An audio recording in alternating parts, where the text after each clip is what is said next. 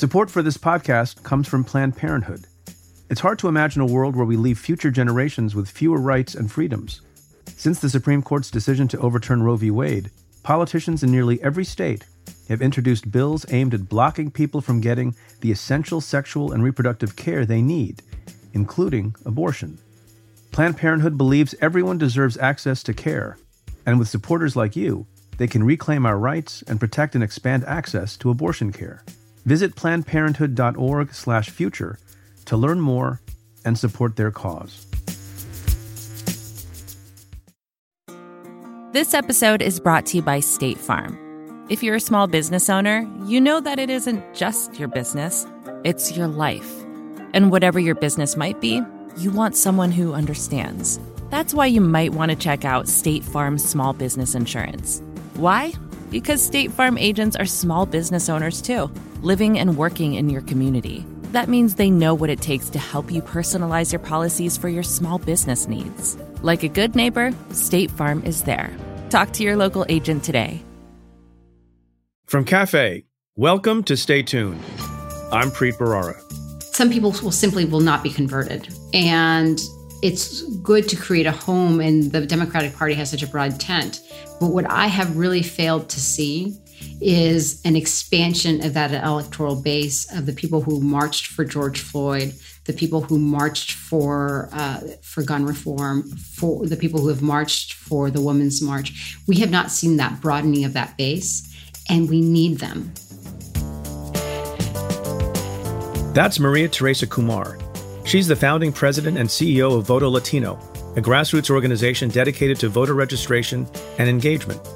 This week, our focus is on politics and the Democratic National Convention, the move to virtual, the rousing address by Michelle Obama, the inclusion of disenchanted Republicans, and the rebukes of President Trump's handling of the pandemic, our racial reckoning, immigration, and more. Maria joins me to help us put all of this into context. Her organization, Voto Latino, has already registered over two hundred thousand voters for the twenty twenty election cycle and is aiming for a half million new voters by November. Then Martha S. Jones, a history professor at Johns Hopkins University and the author of Vanguard: How Black Women Broke Barriers, Won the Vote, and Insisted on Equality for All, joins us for a special segment marking the centennial of the nineteenth Amendment's ratification. That's coming up. Stay tuned.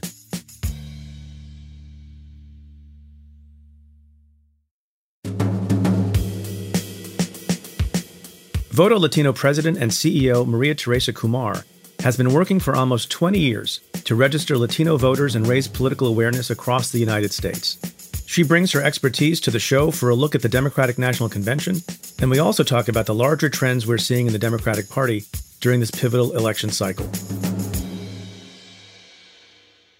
Maria Teresa Kumar, welcome to the show. Thanks for having me, Preet. It's great to have you. We are so we are midway through, we're taping this on Wednesday morning, midway through the Democratic National Convention, which, as everyone in the world has pointed out, is a little bit different this year, and the Republican National Convention will also be different. You've been to a number of conventions. What are we? Uh, what are you missing? Are you missing going to the live event? I mean, this is the thing. You know, what has caught our attention as our life's work is politics and the machinations of how it happens. And this is every four years where, you know, people like us who are very wonky and, I, you know, I, I self-proclaim ner- nerdy, we go and we meet our tribe every four years and we come together and we celebrate democracy and the people behind the scenes. And we thank the volunteers and we thank the people that make our country work. And it is, for me, one of the few times that I appreciate and enjoy and look forward to spending time, again, with my tribe that I see every four years. And that's missing. Uh, but that said, the roll call that they did yesterday uh, that was so expansive, everything from, you know, our fifty states to our territories, also, to me, was incredibly touching because it reminded us what makes us so different from the Republican Party, but also our richness and our belief in our democratic systems. And that piece, that essence, that flavor of all of these individuals coming uh, from different areas and congregating, in this case, you know, would have been Milwaukee, that element would have been missed. And I think that they did such a beautiful job of showing our tapestry. And now my hope is, is that that tapestry will be reflected in the agenda that they espouse, because we we need to do a lot of big work coming out of COVID for the for America. Yes, we do. You, you used an interesting word, at least to my ear. You said you go to the convention to see your tribe. And in recent times, tribe and tribalism have a sort of negative connotation. We're all sort of too isolated and in our silos. You don't think tribe is a bad word? No, it's, it's in this case, it's, you know, some people are really into Comic-Con. They go to Comic-Con because they want to see their tribe, right? right. like my, my Comic-Con sadly is, le- you know, is less flourishy. It happens to be the Democratic Convention. That's how nerdy I am, Preet. Right? I gotcha. I had one other question, though. My kids were asking me yesterday, do you know how it is determined who from each state gets to speak in the roll call? Because sometimes it was an ordinary person, and sometimes it was Senator Klobuchar. How does that how does that get determined?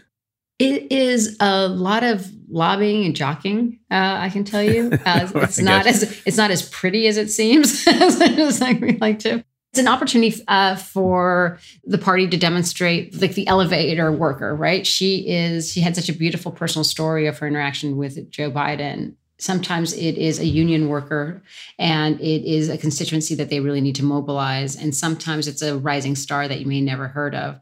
Um, and then sometimes it's commemoratory. So I, one of my favorites was in the in Philadelphia, where it was a woman, I think she was, you know, she was over one hundred years old, and she cast the ballot for uh, representing Arizona. And there was such pageantry around it uh, because it was a symbolism that she was casting a vote for a woman when she could remember the suffragist movement. And it was just powerful. Madam Secretary, Arizona cast thirty-four votes for Senator Sanders. And fifty-one votes for the next president of the United States of America, Hillary Rodham. And that is something that it is, you know, a bit of symbolism, a bit of I am, you know, I, I am the politician and I am the lead, next leader of the free world. And some of it is just some great, beautiful decency. So right. So there's also controversy and obviously behind the scenes lobbying for who gets to speak uh, and who doesn't and how long their speeches are. And we'll get to some of the, I guess, mild controversies within the tribe on that. Mm-hmm. Is this going to be, I'm going to be labeled forever as part of this one that said the tribe. And no, no, no, no, no. You explain. Well, I get, I have these people on all the time. It's just, it just struck my ear because you have people on all the time talking about tribalism and talking about, you know, I, I've asked people, I've asked Republicans from time to time why they can't say certain things, like why they can't say Black Lives Matter. And sometimes the response comes back, well, you know, we all are sort of adhering to our tribes and it's tribalism, which is an odd response, mm-hmm. but it's usually, when it's used by certain kinds of people, used as an excuse for why they're doing something that's not the right thing, you know? Yeah. So I find that kind of interesting. No, I think that's fair. Let's talk about the one, I think, clearly avowed breakthrough performance, if you want to use that word, at the convention, Michelle Obama. Your reaction, please. She was succinct. She was clear. I think the biggest challenge of the last four years for myself, and I, and I would say for you, Preet, is to remind the American people that what is happening is not only not normal, but gravely dangerous. And sounding that alarm to the best of our abilities, and not everyone really being cognizant of the clear and present danger that Trump represents, not just to Americans, but I, I, I deeply believe in our world stability. And she was very clear on saying that if you think it's worse, it could only get more worse if he stays in office. And I think that was one of the most poignant moments because everybody tries to mince around it, and she didn't. She was very direct. But then she also provided us, and this is, I think that we need to create more, more contrast. She provided us with hope. And she provided, and hope is so necessary right now. Some people try to call that Pollyannish, but I, hope is so necessary right now when you are an essential worker and you feel like your life is not working and you've lost a loved one and you're trying to juggle your, your family, be a good parent, making sure that your child is having not just enough to eat, but also getting educated while having to get up in the morning and leave, maybe with or without childcare at home. And so she was able to remind us of what happens when we do come together. And she is able to remind us of what happens of our audacious possibility when we're willing to, to think big. Do you think she was providing a good roadmap and model for how to run against Donald Trump? I noted, and other people noted, that she didn't spend any time that I can recall referring to Donald Trump as authoritarian or despotic or any of those kinds of criticisms. She mostly spent her time talking about how incompetent he was, and that's where the danger is. He didn't, he just wasn't up to the job, and it is what it is. Do you think that's the better tack than what some people do? The reason that she did that is that she's trying to persuade white suburban moms. And you and I ha- could look at other authoritarian regimes, but that language, and I've used it in the past, but that language sounds so extreme to a fellow American that may have not experienced or witnessed or knows of what that kind of regime looks like. But the way she were a- able to frame it of, uh, he's kind of a crappy boss who doesn't know what he's doing. Actually, I think right. everybody can relate Everyone to that. Everyone can identify right? with that. Yes, you know? Yes. So, and I think that, and I think that was my, my team. My team right now is relating to that. They're all nodding. I'm joking. Uh, so, I think that that's that's what she was, and that lands differently, right? It doesn't seem as extreme, even though, again, I do think that in four years he has undermined our institutions and our credibility in fundamental ways. That's going to take a, years to recover and to root out, because I think that what he has put into these different departments of, uh, whether it's Homeland Security, whether it's the Department of Justice, it is a, whether it's the Interior Department, it is elements of corruption that is like a cancer. And once a cancer metastasizes, it's really hard to root out. And quite frankly, it's those cancers of, of the decay of an institution of why so many immigrants left their their countries. Because we can't do, we get taxed for doing basic business transactions, if that makes sense. And I don't think the American people quite understand or appreciate how special we are in many ways, because we have been, we've fought for corruption for so long. We deeply believe that it is anti-American. And now we have a president who's the antithesis of that, who actually embraces it and celebrates it. And for a lot of Americans, it's cognitive dissonance to realize how teetering we are uh, on our democracy. And part of it is just lack of exposure. So what I think what she did there was that she was able to say, again, she was able to land it in a way that wasn't as, didn't seem to say sensationalized in any way, even though what he is demonstrating, what he is doing and the route he is taking is absolutely along the lines of authoritarianism and fascism. To be able to go into Washington, to Lafayette Park, and turn the National Guard and police force against pro- peaceful protesters because he wanted to cross cross a street and pick up a Bible that wasn't even his, uh, speaks to who he is, right? There's something else that she addressed that really struck me, and I've been thinking about it since she spoke. It's an extended quote, and I want to get your reaction. She said, quote, "Over the past four years, a lot of people have asked me, when others are going so low, does going high still really work?" My answer, going high is the only thing that works. Because when we go low, when we use those same tactics of degrading and dehumanizing others, we just become part of the ugly noise that's drowning out everything else. We degrade ourselves. We degrade the very causes for which we fight. But let's be clear. Going high does not mean putting on a smile and saying nice things when confronted by viciousness and cruelty. Going high means taking the harder path. What do you make of that? And why do you think she felt the need to sort of expand upon and clarify what she said four years ago?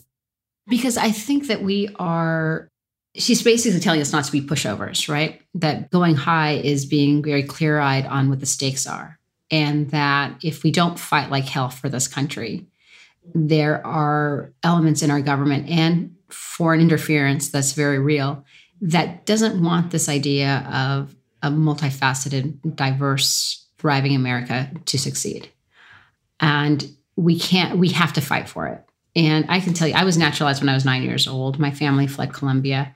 I'm very acutely aware of what happens when we have a deterioration of our judicial system and our media. And in fact, it was the media in Colombia, and it was the integrity for the most part of the judicial system that, despite all the chaos, all the lives lost, all the all the civil rights, uh, civil conflicts of Colombia, it was those two institutions that were the ones that kept the country afloat as a democracy. And at the time, too, when I was, you know, uh, for a long time. Those were the two most dangerous jobs, Preet, in Colombia, being a reporter and being a judge.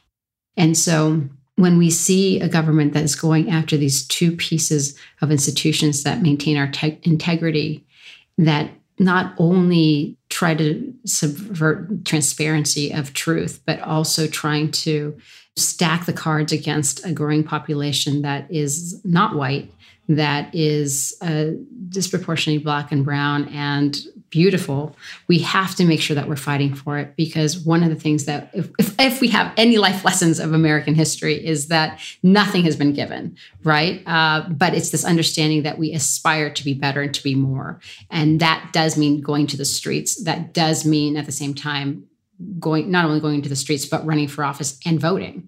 Uh, and it's, again, it seems simplistic, but those three ingredients are what have actually made us propel ourselves to change the most. Uh, and that's what she's requiring of us at this moment. Support for Stay Tuned comes from Mint Mobile. If there's one thing that all former U S attorneys for the Southern District of New York have in common, it's that we love a good sauce. It's even rumored, although I can't fact check this, that Ogden Hoffman, who served in the position from eighteen forty-one to eighteen forty-five, never ate a meal dry. Now you're probably asking, what does sauce have to do with my cell phone bill?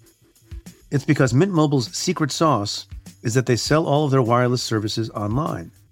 They cut out the cost of retail stores and pass those sweet savings directly to you. For a limited time, their premium wireless plans are just fifteen dollars a month when you purchase a three-month plan.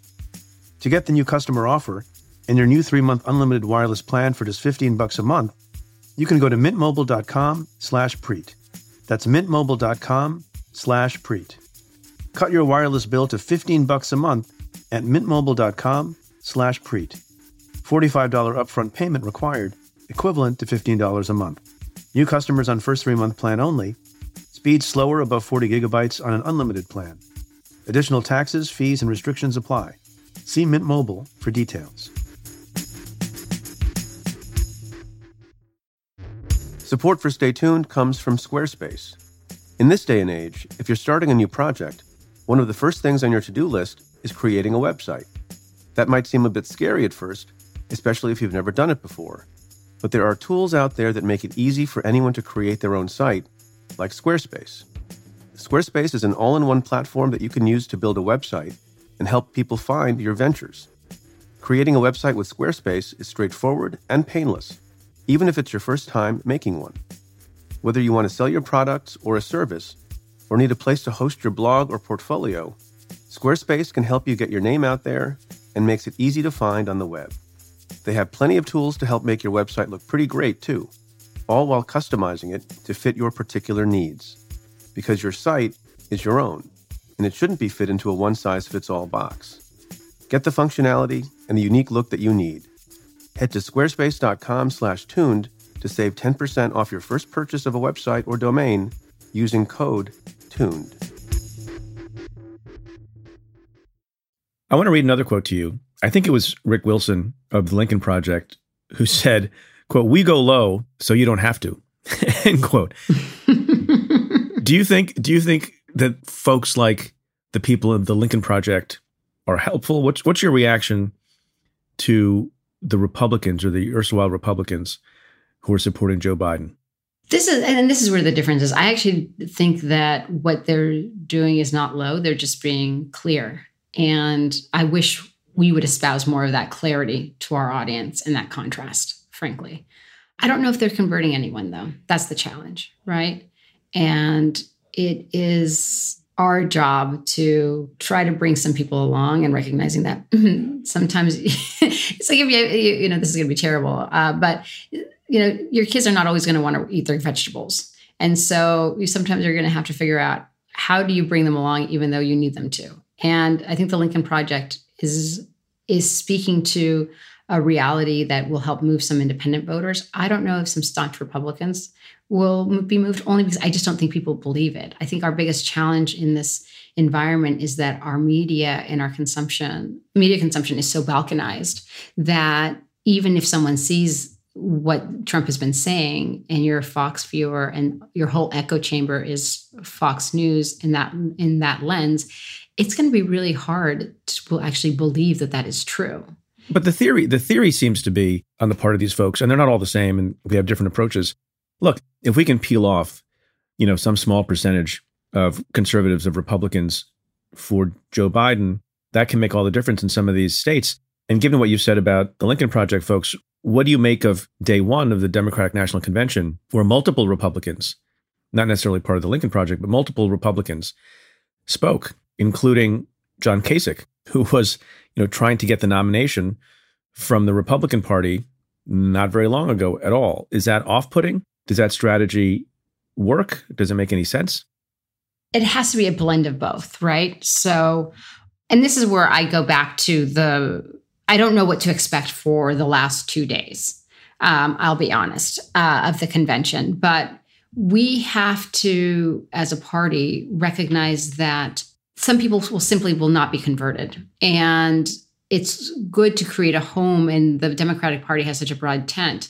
But what I have really failed to see is an expansion of that electoral base of the people who marched for George Floyd, the people who marched for uh, for gun reform, for the people who have marched for the Women's March. We have not seen that broadening of that base, and we need them because Democrats are going to vote.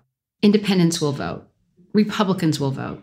But we have roughly about one hundred twenty-three million Americans that sat it out in the last election. And I can tell you from the work that I do at Voto Latino and the work that we do work with young voters, you have roughly twenty-five to thirty million young people that are eligible to participate but haven't registered and haven't voted. But when you talk about the future that they want to espouse, it is the four hundred pieces of legislation that Congress passed and that is literally wilting away at the feet of Mitch McConnell. Changing culture, changing this idea that climate change is real, changing uh, someone's perspective on a woman's right to choose, changing someone's belief of L G B T Q as being right, changing someone's view on immigration is really hard to do. But you have tens of millions of American, disproportionately young people, disproportionately Latino, who actually already espouse that worldview. And where we're missing the mark is that we haven't figured out how to close that last mile of getting them to actually register so that they can vote.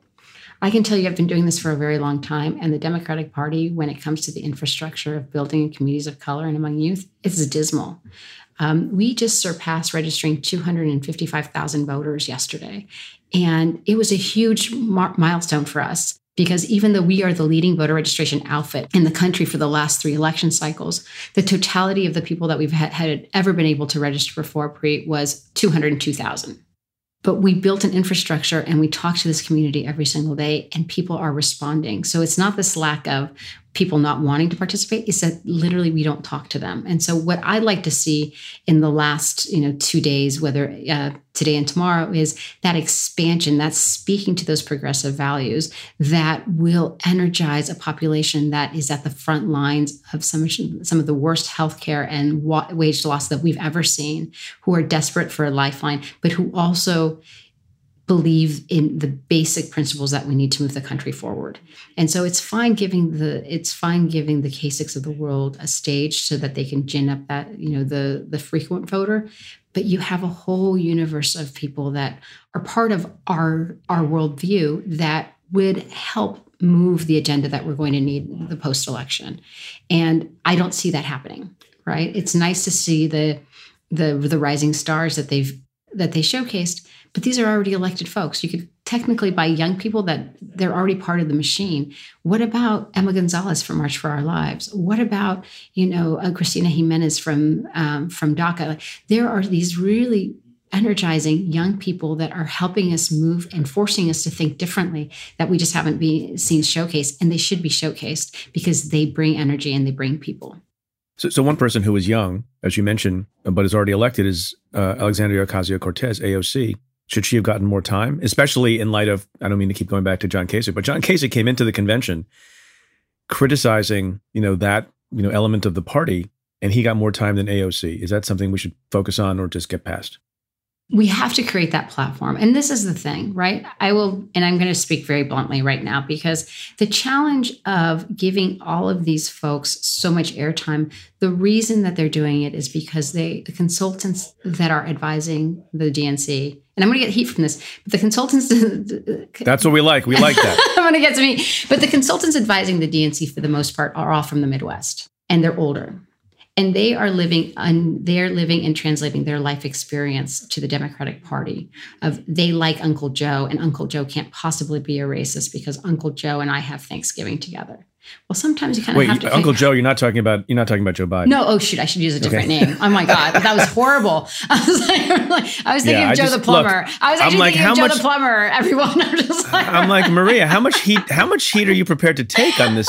Uh, this is Joe an award-winning podcast. Oh my but God, no, I was thinking of Joe maybe, the plumber. You know, but oh I want gosh. you to do. I Can want you to do here. I want you to do here what you what you don't feel comfortable doing on M S N B C. We're just it's just it's just you and me. Yeah, right. So and let, like let seven of your out. best friends right now recording. Like, no, but but so this, this and this is this is a real problem. I will share with you that the electoral map, and you started seeing the edges of the electoral map shift back in twenty, I would say in twenty twelve, when you saw Virginia go blue and you saw Colorado also loosen in two thousand eight. It was in a moment in, in Nevada as well, for that matter. It was a moment for the Democrats really to take a step back and lo- re reimagine what the path to the White House would look like.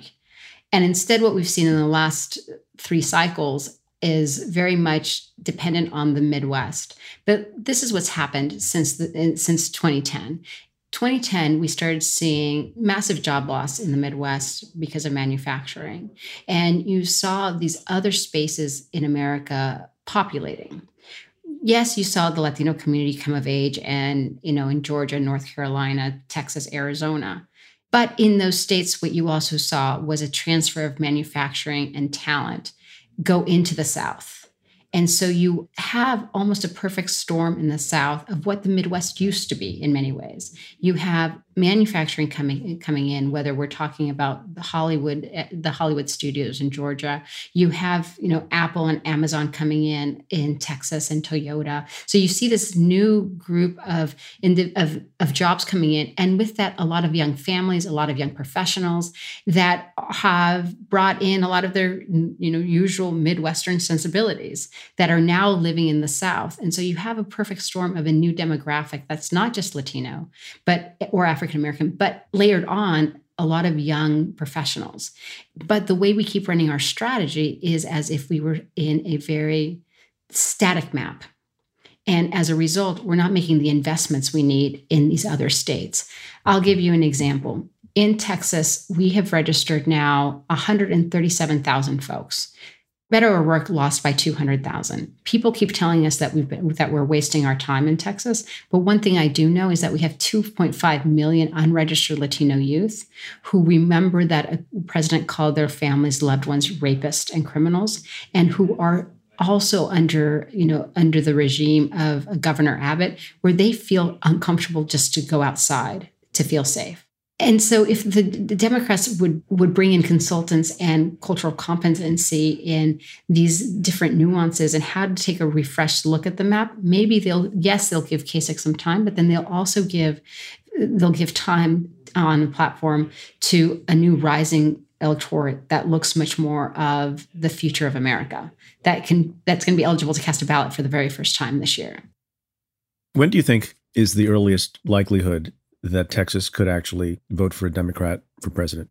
Could it happen this year? This election? Yep. So we've been working in Texas for two thousand ten. So this is not the flavor of the month for me. I, I take long game, right? So in two thousand ten, I started frequenting uh, Texas because we were visiting my in-laws. And that's when I started just looking around at the demographics and then also getting more, uh, better understood the politics of Governor Abbott and of Rick Perry. And it is the perfect storm that we saw in Colorado against the Latino community in Truncado. It's the same perfect storm that we saw with Sheriff Arpaio in Arizona.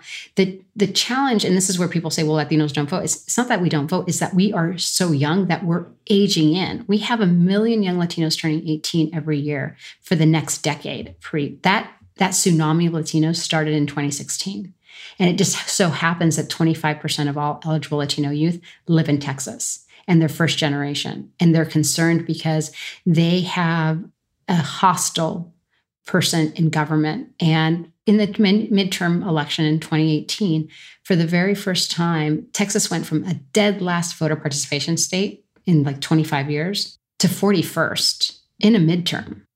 That jump was driven by young people and by Latinos. So the challenge in Texas is not that people aren't paying attention. They are underwater. Texas, to me, is more akin to my life experience of growing up in California under Pete Wilson, where Pete Wilson was the originator, originator of show me your paper laws, where I came back from college and during Thanksgiving and told my aunts and my grandmother and my uncle to become U S citizens uh, because we were because I was concerned for their safety. They keep coming. Two million illegal immigrants in California. The federal government won't stop them at the border, yet requires us to pay billions to take care of them. That conversation I had with my family, millions of other of my of my peer group was having it across California. Those are the conversations now that we're having in Texas. The difference is that they don't have to become United United States citizens. They skip the step. They can just need to. They just, they are citizens. They need to register. They need to vote, and they're responding. Let's talk more about young people, because it's the conventional wisdom that there's lots of young people that have become more active lately, but they still don't really vote. They vote in lower percentages than older people. Is that changing? Is it different in the Latino community? How do you how do you think about actual turnout among young people? So for the very first time in twenty eighteen, Generation X, Y, and Z outvoted older voters. And Preet, I finally was able to actually own my generation. I did something good.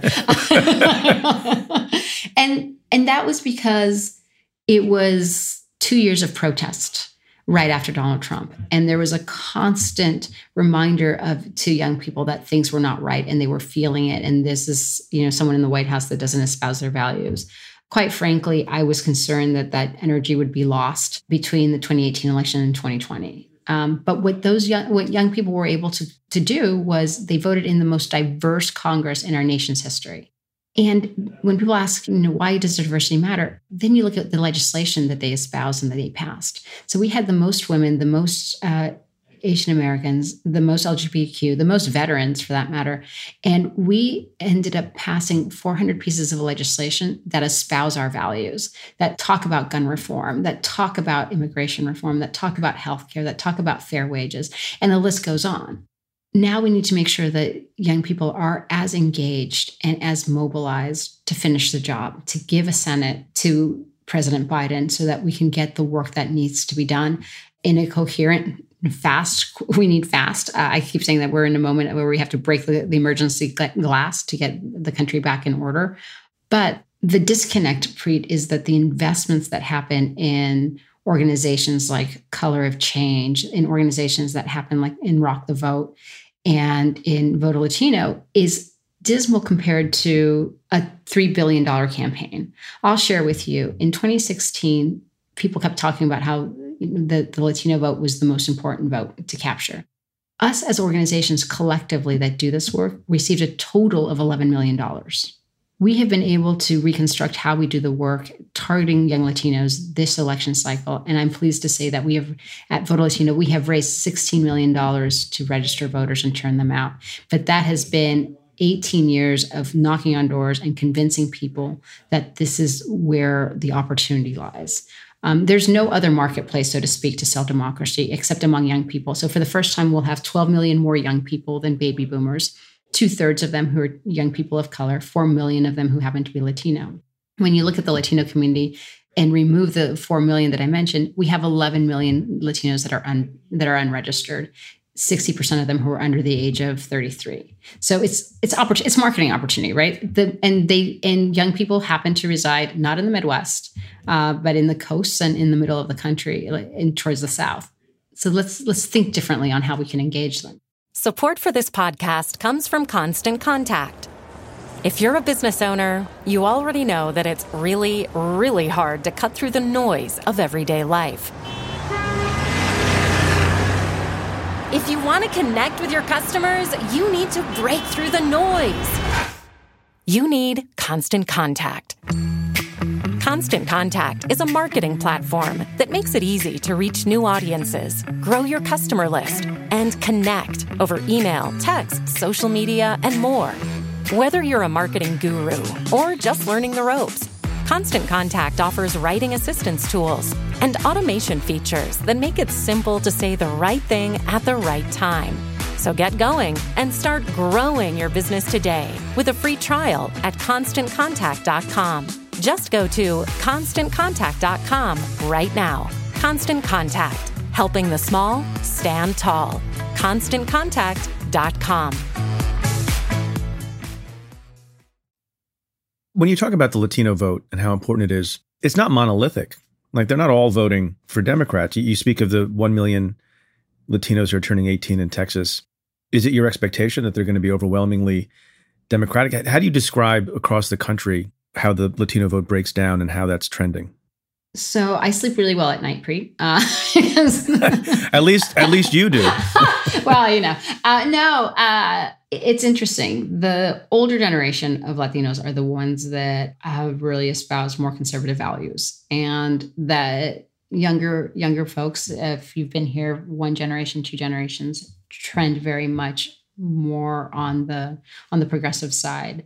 So at Voto Latino, we end up registering roughly, and, and we include independents, because independents, uh, more young people are identifying as independents, and but they espouse very progressive values. So roughly, of the people that we register, roughly about eighty-five percent of the people we register are uh, independent uh, and Democratic, and about fifteen percent, the other fifteen percent are Republican. And we've seen a trend, because that was not the case when we started fifteen years ago. So we have seen a trend on the people registering becoming even more progressive. And that explains, I think, also to the, the generation and the time of how people have changed. I mean, we we broke barriers pre when Voto Latino. We were the first organization fourteen years ago to recognize climate change among the Latino community. We were the first to talk about choice. We were the first to talk about gun reform. We were first to, to espouse and bring DACA DACA when they were dreamers, before they were dreamers together, and actually provide them their first campaign to register other voters. Um, but that that reflect it wasn't that we were innovative, that we were just reflecting a constituency that was coming up and not really being recognized for their differences um, among the Latino community. Can I ask you a question about the organization, which does amazing, terrific work that you've been talking about? And I'd like to hear more about it. Voto Latino, as I understand it, the first time that it endorsed a nominee for president was was this cycle, Joe Biden. Mm-hmm. Why not before? Because I deeply believe that the way a community gets their best policies is by having parties fight for us. And it was prior to Trump. I mean, I guess you could ask me, well, you know, should we have endorsed uh, Hillary Clinton? Um, that was my that was actually my implicit question. That's what you were going to ask me. Um, I will yeah. tell you that it hurt my heart that we did not, quite frankly, because what I did know two weeks out before the election was that Donald Trump uh, had, a, despite the polls, I mean, I was on Meet the Press two weeks before, uh, and Amy Walters and Mark Halperin just jumped on me when I basically said that Donald Trump had a path to victory. Well, and I think one of the things that we're not talking about with Donald Trump, he's low on the polls, but I actually think that we can expect almost a Bradley surprise, meaning that there's a lot of a lot of folks that may not feel that they want to publicly say in polls that they want to vote for him, but when they get behind that, between when it's between them and the box, they actually might pull out. I don't know. I, I, I don't. I don't. I don't. Buy By that yet. I mean, we've not seen any evidence of that in the primaries. People who said they were going to vote for Donald Trump voted for him.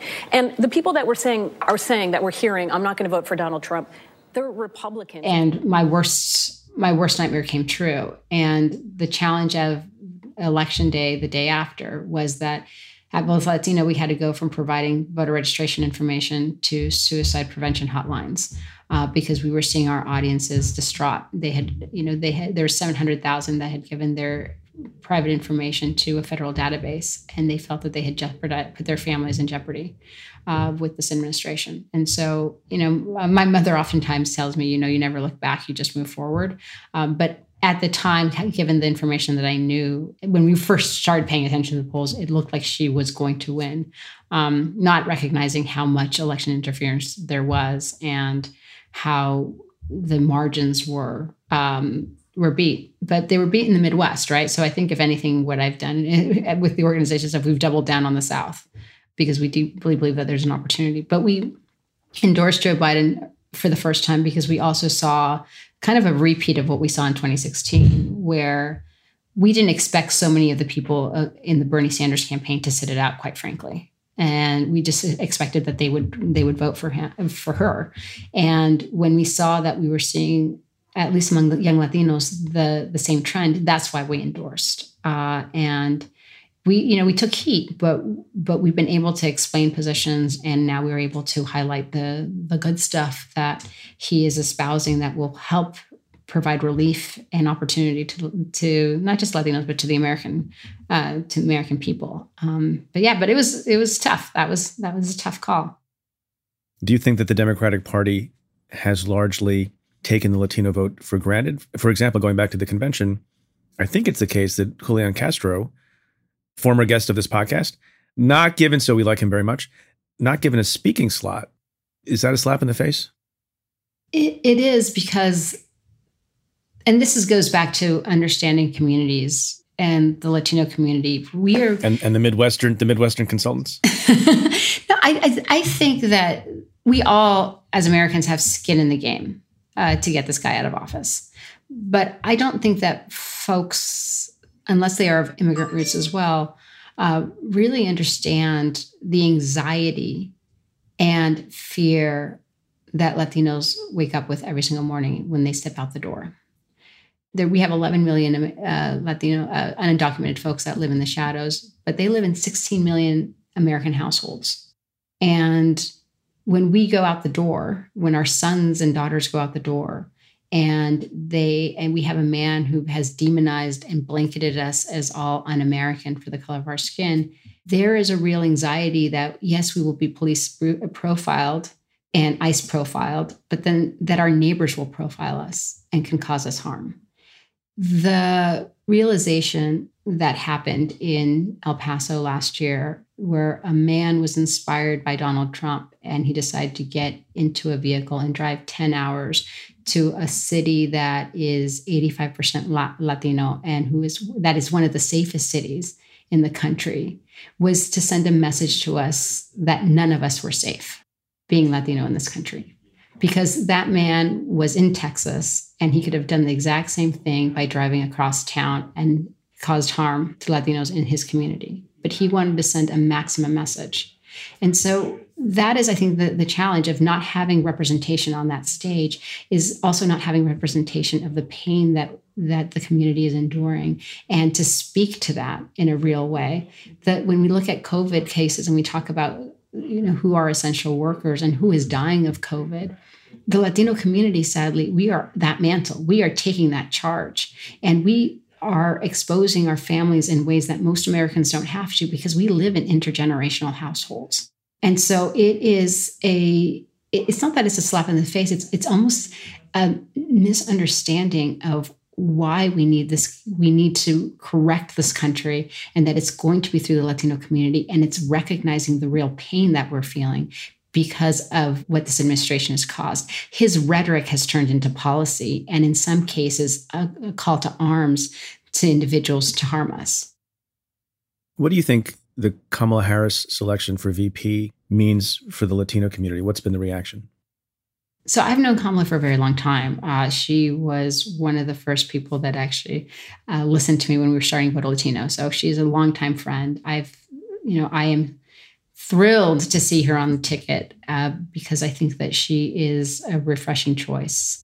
I know that the South Asian community is over the moon, as they should be. My daughter is over the moon. We are. She is, you know. Um, uh, and it is, and it's beautiful and it's wonderful. And I think that it also is a bridge to the Latino community. The way she speaks and connects of her relationship with her mother, her mother's expectation of her, and Uh, Maya, her sister, are no less expectations of which I grew up in and millions of Latinos grew up in. And that is, she is able to exp- to speak to even the nuance that I just mentioned before of the pain often ha- happening in this administration in the Latino community and immigrant communities um, is important. And it is exciting. And I think that she will help energize the ticket in a way that before people didn't feel like they were being seen or heard. Are you worried about that energy and excitement? I, I think it's the case that something like fifty-eight percent of Democrats say they're voting for Joe Biden more because they want to vote against Trump than affirmatively supporting Biden.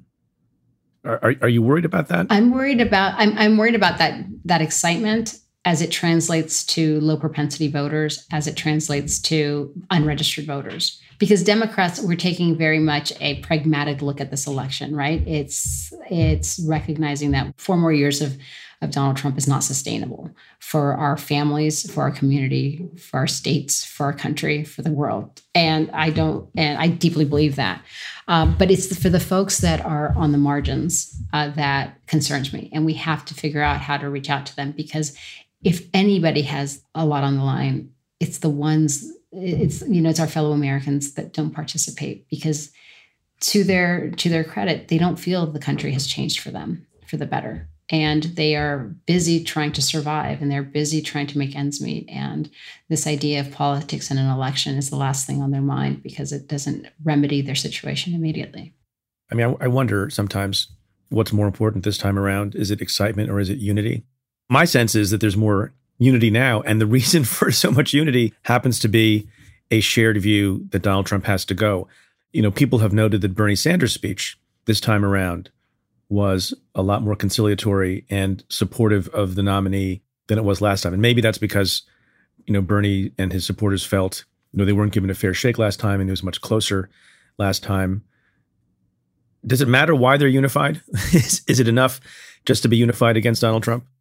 Again, I think for for the Democrats and, and the independent, yes, I think that that we need to be unified. I think that this this president has uh, his strategy is division. It's, you know, he he is a one trick pony when it talks about racism, and it's no longer, you know, whistles of being racist and disparaging to forty percent of Americans that live here, right? So when people talk about people of color, um, and they the label us minorities, pre, I, drives me bananas. Very few things can get under my skin. That gets me under my skin. We're talking about one hundred thirty-five million of us, and we're not small. And so this unity is something that is desperately needed, because you you mentioned tribalism before. His Trump's currency is tribalism. His currency is divisiveness. And he does that because it gives him great opportunity to pillage the coffers.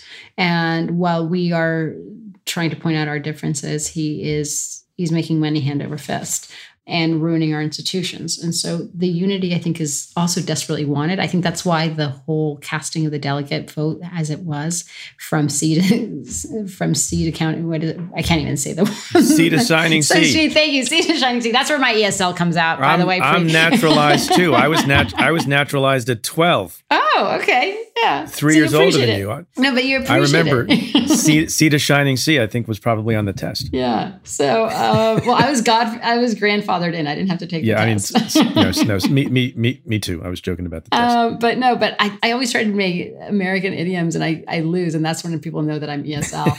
uh, anyway. I, uh, There's a huge challenge for every community now, and that is COVID. And with your work for Voto Latino, registering people and then trying to make sure that they get out there, and the whole controversy that everyone has been talking about with the post office and mail-in voting, how are you dealing with those challenges? And what is the reaction with the people that you are working with to get people to have confidence in voting? Do you expect most of the people you're registering are going to vote by mail or try to go to the polls in person? How, just explain what's going on. That's, yeah, no, that's a great question. So seventy-nine percent of the people that we register vote. So we're really good at getting them out. Our challenge, though, is now breaking it down. We did a poll with Latino Decisions and the Voter Participation Project at the end of June, trying to get the pulse of the community. And we found that seventy-five percent of the voters in bat- battleground states that we polled were concerned about voting under COVID, and fifty-nine percent pre- had never voted by mail. So we have a bit of a double whammy. And then the last one, the I would say the triple whammy, is that similar to the Black community, Latinos don't trust putting something in the post office. They'd rather see their ballot be put in a box. And so one of the things, the efforts that Voto Latino is doing, is that we are launching a massive communications campaign. Uh, we've never done this before, uh, but we see that we really need an educational campaign to target low propensity voters. As of June, close to uh, forty-seven, fifty-seven percent of registered Latinos had not been contacted by any political candidate or campaign, uh, compared to fifty-nine percent of Latino Trump voters who had. So there is a big gap. And so our job is, with this expansion, this ten million dollars expansion budget, is to do specific communications around vote by mail and about the sanctity of the vote and making sure people are informed. Uh, what we would like to see is the three point seven billion dollars that's currently allocated in the HEROES, uh, HEROES Act. We'd like to see that passed so that it provides states with the resources to do vote by mail, but also to provide poll workers with P P E and making sure that they are implementing safe inline voting on the day of elections. Um, I'm part of the National Election Crisis Task Force. I- I'm there free, so you don't have to be. Um, it's a bipartisan Thank program. You. Thank you. My goodness. Um, It's a bipartisan uh, task force. You know, Michael Chertoff is part of it, for example, uh, the former Homeland Security Secretary for Bush. And we started looking at this back in January before the pandemic, and you know what were going, what were going to be the obstacles of a fair, uh, a fair election. And COVID just added a different layer. And so it is because of that that we are we are targeting education, education. We know that when Latinos see a message specifically directing to them, and this is a study that we did uh, with Google back in February, but we know that when Latinos see a P S A that's specifically targeted with to them by a brand that they trust in Voto Latino, they were nine times more likely to to search out voter registration information. So using nine that- Nine times? Nine times. Nine times. And if they- Why such a huge difference? Because no one talks to us, literally no. I mean, in the last two election cycles, pre, forty-nine percent of registered Latinos never received a contact from a political campaign or candidate. forty-nine percent. So why why is the party so stupid? They have to they have to modernize. So you and I are both naturalized citizens. For the very first time this election, one out of ten voters are going to be nat- naturalized citizens. They are disproportionately new voters, right? They don't have a history of voting. You couple that with knowing that sixty percent of Latinos are under the age of thirty-three. They also don't have a voting record. So they've only voted once. And so the way the system works right now is that the Democrats and the Republicans look at high propensity voters and they target them. By default, that means you're targeting older white voters uh, and African-American, older white African-Americans. You're not targeting the tens of millions of young voters under the age of thirty-three, which is technically your lifeblood if you were to target them. And you're not targeting naturalized citizens, which are also um, a couple of million. So it is the mechanics of how they they have to change. And so that's where Voto Latino, that's really where we step in with our work, because we know that no one's going to talk to them uh, because they don't have a history of voting.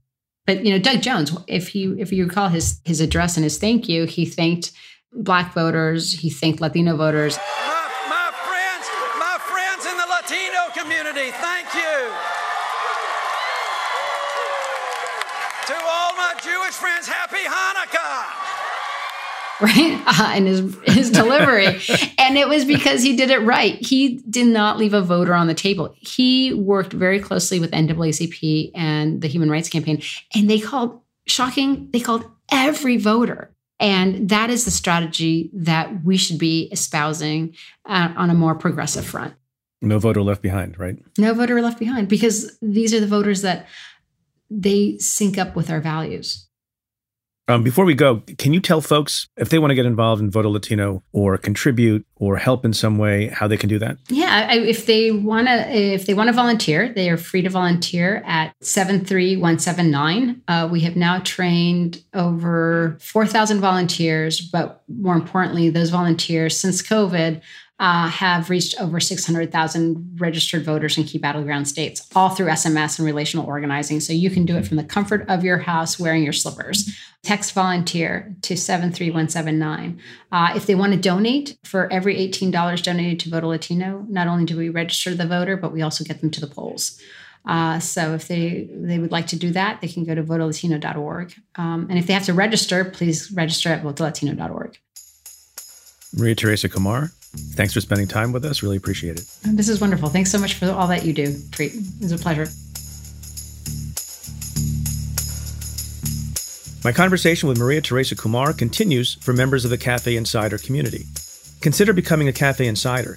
You can try it out free for two weeks at cafe dot com slash insider. Insiders get bonus Stay Tuned content, the exclusive weekly podcast I co-host with Ann Milgram, the Cyberspace podcast with John Carlin, the United Security podcast co-hosted by Lisa Monaco and Ken Weinstein, audio essays by Ellie Honig and me, and more. Again, to get a two-week free trial, head to cafe.com slash insider. That's cafe.com slash insider.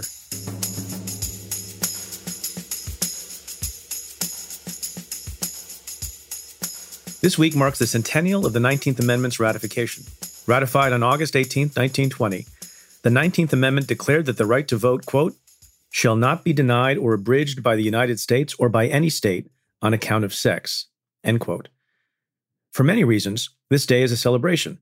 We have come so far with respect to women's rights, but the story of women's suffrage is also complicated, as it often overlooks the work of many women who fought for the right to vote, but were excluded from its benefits because of their race.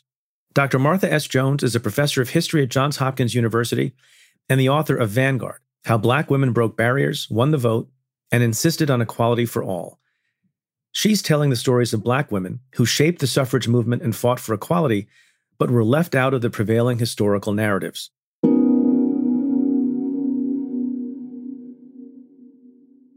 The suffrage movement gets right the fundamental idea that sex should have no relationship to political rights or political power in the United States. This is a movement that looks to expand American democracy to include an important portion of the body politic that had been disenfranchised, silenced, um, and really didn't have a seat at the table in American politics. The suffrage movement also suffers from an important shortcoming, and that shortcoming is its relationship to racism, anti-Black racism. Really, from the outset of the movement, American suffragists struggled with their own personal prejudices, but more importantly, they struggled with how to build a political movement that represented itself as speaking for American women writ large, but actually was deeply ambivalent about opening the door to African American women in American politics. As the movement goes forward and suffragists determine that it's important to bring white Southerners into the movement, to win the support of Southerners, white Southerners in the movement, a deep compromise will result.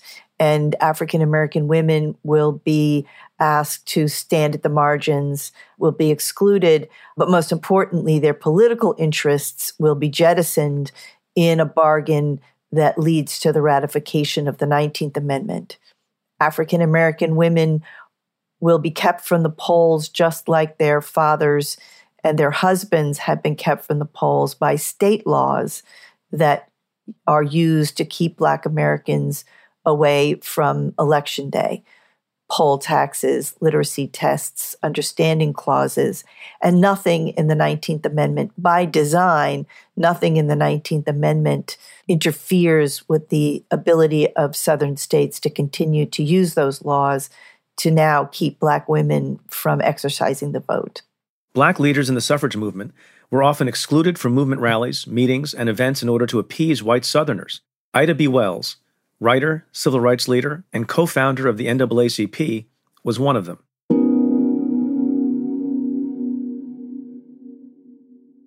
March of nineteen thirteen, um, Alice Paul and a somewhat renegade crew of women associated with the National American Women's Suffrage Party uh, convene a parade in Washington, D C on Pennsylvania Avenue.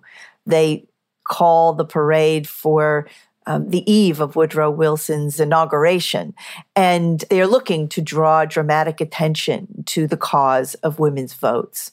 African American women earlier in the planning had been invited to participate, but as the meeting drew close, Alice Paul and the other organizers get pushback, particularly from white Southern women who object to sharing the day, sharing the parade, sharing their political lives with African American women. But African American women do uh, attend. Probably three dozen or so of them come to make plain that they are going to steer their own political futures. And sometimes that means taking part in a meeting or a parade where you're not welcome. Ida B. Wells from Chicago is one of the African-American women who comes to Washington to participate in the parade. She travels with a contingent of white suffragists from that city who have been her allies, her comrades in the struggle for women's votes. By nineteen thirteen, women in Illinois um, have gotten the vote to an important degree and are really becoming major political players. So Wells comes, and when she arrives, is advised that she's going to be asked to march not with the Illinois delegation, but with a contingent to the rear of the parade. And Wells is deeply hurt by this announcement, so much so that many people fear she won't march at all. But once the parade is underway that morning, uh, Wells will step out from the crowd, enter the parade already in motion, and link arms with two of the white suffragists with whom she's traveled from Chicago and complete the parade route alongside them. It's a moment that illustrates Ida Wells's genius and tenacity. That's very important. It's a moment that reminds us that there were, particularly in local circles, there were instances in which Black and white suffragists worked alongside one another. That was true for Wells in Chicago. But it is also true, and perhaps the bigger truth, is that the marginalization of Wells and other Black women in that parade is one sign of what's on the horizon, which is an increasingly rude bargain that will sacrifice Black women and their political interests in the interests of building another sort of coalition, a white coalition. It is that coalition that will lead to the ratification of the nineteenth Amendment in nineteen twenty. The stories and names we now think of as defining the suffrage movement leave out the narratives of the Black women leaders who fought alongside people like Susan B. Anthony and Alice Paul. How did this happen?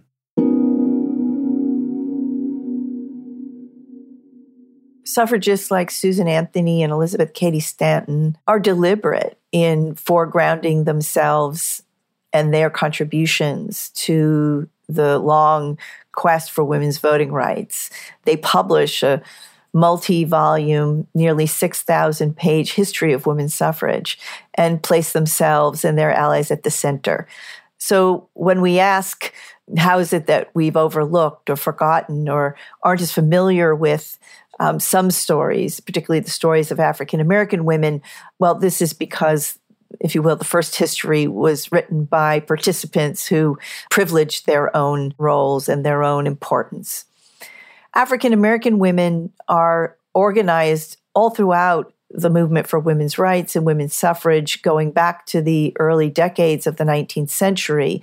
They will organize in anti-slavery societies, in churches, in civil rights organizations, in sororities, most importantly, perhaps, in the National Association of Colored Women, which is founded in eighteen ninety-six and is really a companion organization to the major women's suffrage associations. African-American women never organize in suffrage associations, or they rarely do, I should say, uh, because their political agenda is, importantly, far more ambitious. African-American women are working simultaneously for the vote, while they are also working, for example, to win anti-lynching legislation in Congress. And so a suffrage association, particularly suffrage associations that are reluctant, if not opposed to grappling with racism, are not an easy or a comfortable home for African American women. So one of the things uh, that I had to do in my work was stop looking so hard at the suffrage associations and follow African American women to where they actually were and where they were doing their work. And we find them in the N A C W, the National Association of Colored Women. We find them in Black Methodist and Baptist churches. Uh, we find them in civil rights organizations like the N double A C P. And so telling the story of African-American women in the vote requires that we do a, a different kind of investigation and then listen to Black women. And it turns out they are as interested in, concerned about, committed to their own political power as any community of American women. They're just doing that work on their own terms. So why all this effort to continue to suppress the Black vote? What's the fear? What would change if communities of color had equal and fair access to voting power?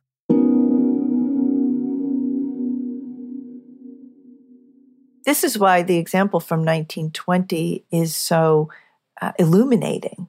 In nineteen twenty, yes, anti-Black racism is underneath the effort to keep Black women from the polls. But there's a nuance to that. That effort is being led by white Democrats who expect that if Black women register, if they come to the polls, they will, the vast majority of them, support Republican Party candidates.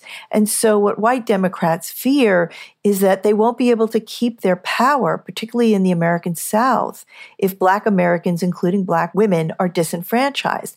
White women are expected to split, right? And if you will, vote like their husbands and their fathers. It's a terribly sexist way to frame it, but that is the language of nineteen twenty. But Black American women are expected to come out and vote as a block and really change the game for the Republican Party. Well, here we sit in twenty twenty, and we know African American women continue to vote as a bloc in this country.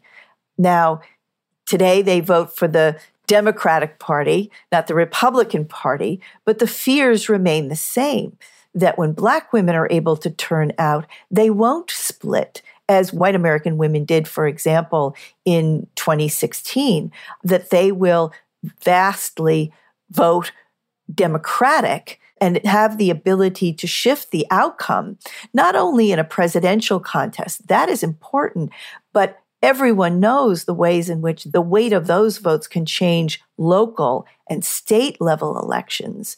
And so there is a very deliberate political purpose to keeping people like Black women from the polls precisely because they vote as a bloc. They will enhance the power of the Democratic Party in twenty twenty. This is the fear. Um, this is the purpose of voter suppression. Despite the setbacks and the challenges in front of us, there is much to celebrate. The choice of Senator Kamala Harris as candidate for vice president marks a new era for women of color in American politics.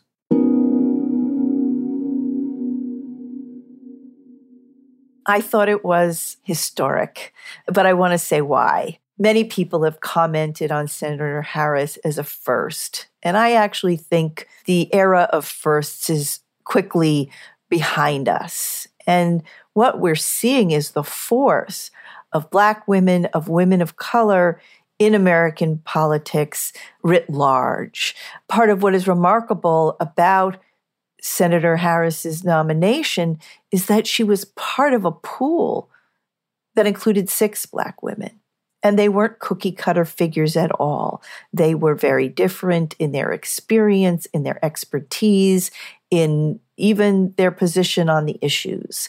This, to me, is a sign of women of color becoming a force in American politics and not simply shattering glass ceilings or chalking up firsts.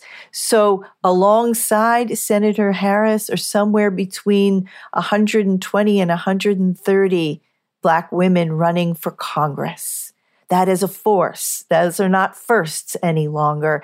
And so I want us to appreciate that we've entered a new chapter in American politics. It's one that Black women have worked especially hard for since only nineteen sixty-five, when the Voting Rights Act is passed, but have worked deliberately for, have built toward, have readied themselves for, such that when this country gets ready for Black women in politics, it turns out there's not one or two or three, right? There are a half dozen and probably more that we could name who would have been forceful, right? Running mates for Joe Biden.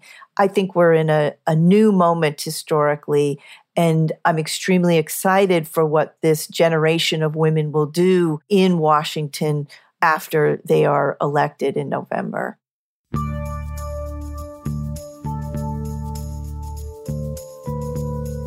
Well, that's it for this episode of Stay Tuned. Thanks again to my guests, Maria Teresa Kumar and Martha Jones.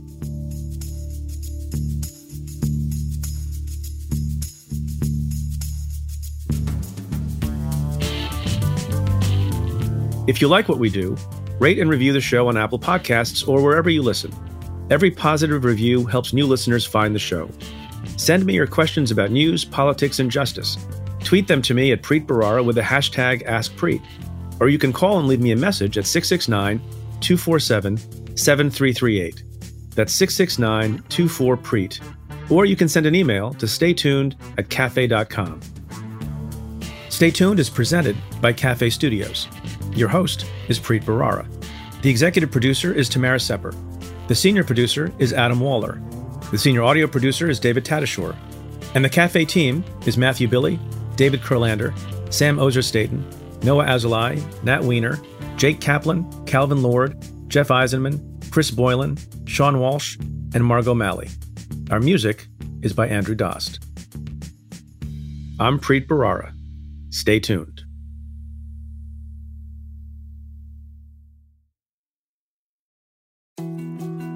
More to-dos, less time, and an infinite number of tools to keep track of.